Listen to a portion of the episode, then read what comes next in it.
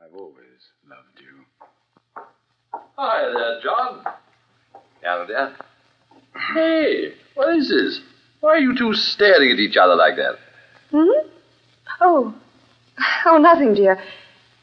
John has just told me something that was a bit of a, a shock. Really? Another of your experiments, John? I thought you weren't going to discuss professional matters tonight. Well, no, I'm, I'm sorry, Carol. How about some wine before dinner? It's there on the table, dear. I'll serve it. You know, you look a little tired. You're working too hard again? Yes, Carol mentioned it. I don't suppose you could both be wrong. How about letting a businessman prescribe for the doctor? Of course. Uh, what's your diagnosis? Too many clinics, too many patients, too much insanity. Oh, no, that's not a pleasant word, Jim. We psychiatrists do not recognize what the layman terms insanity. My patients are mentally ill. Mental illness can be cured just the same as physical illness. I forbid it. I absolutely forbid it. We are not going to talk shop with John tonight. Here's the wine, dear. Hmm. Hold the glass while I pour. Thanks. John? Thank you. But, Uh, John, what's the matter? Hmm. I don't know. It's strange. The glass, it slipped from my hand. For a moment, I had no feeling in my fingers. That was the beginning, the first of the incidents.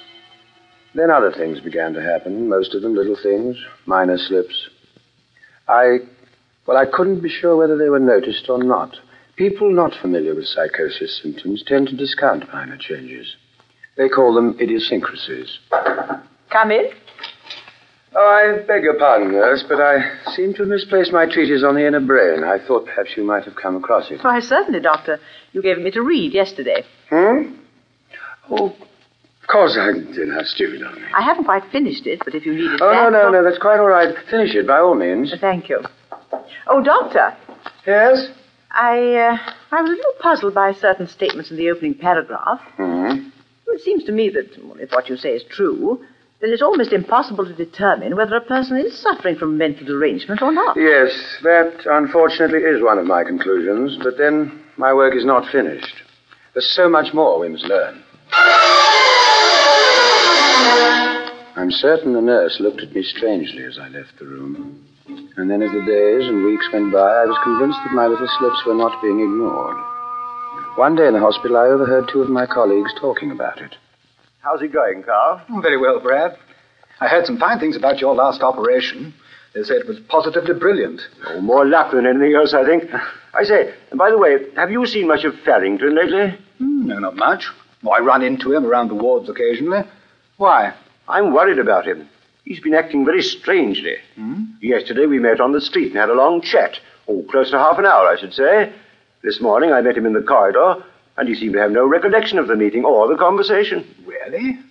That doesn't sound too good. He's working too hard. Perhaps we should ask Sibo to have a look at him. In a subtle way, of course. Yeah, might not be a bad idea. Farrington has a brilliant mind, and sometimes that kind of mind can. Yes, I know.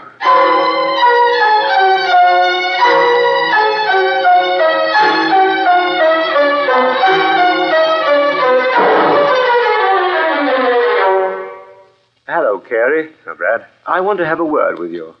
Anything serious? I hope not.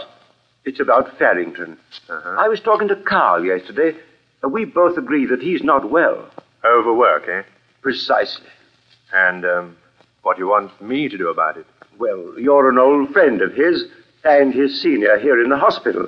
If you put it to him, but tactfully, of course, that his colleagues can't help noticing these lapses, or perhaps I should say symptoms, symptoms he mustn't ignore. And suppose he tells me to go to the devil. Well, he's perfectly capable of doing that. In that case, we'll have to talk to Dr. Sebo. But first, have a word with him yourself. Very well. I'll speak to him today.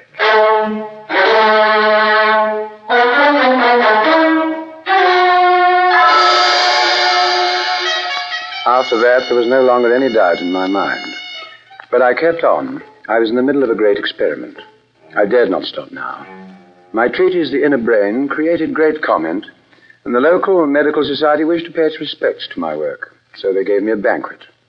I suspected that afterward the doctors would broach the subject of arrest, a short leave of absence. Sibo was there.